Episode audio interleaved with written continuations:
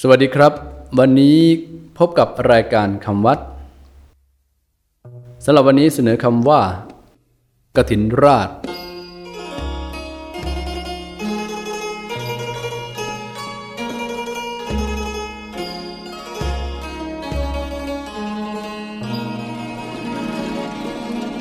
กถินราช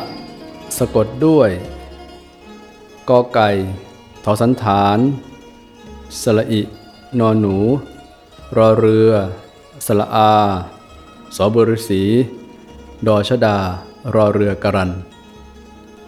คำว่ากถินราช คือกถินที่ราษฎรหรือชาวบ้านทั่วไป จัดการทอดกันเองที่วัดราช เช่นวัดในหมู่บ้านเป็นต้น กถินราชอาจมีเจ้าภาพทอดคนเดียว ที่เรียกว่าเจ้าภาพกถินก็ได้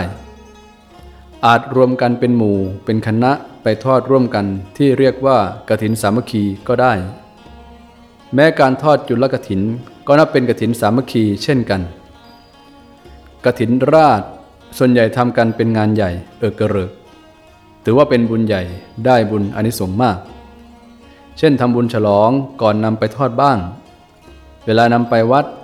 บ้างก็แห่แหน ไปทางน้ำบ้างก็ไปทางบก บ้างนำขึ้นหลังช้าง หลังม้า หรือใส่รถแล้วแห่แหนกันไปทำให้ดูเป็นงานบุญที่ยิ่งใหญ่และสำคัญสำหรับวันนี้ สวัสดีครับ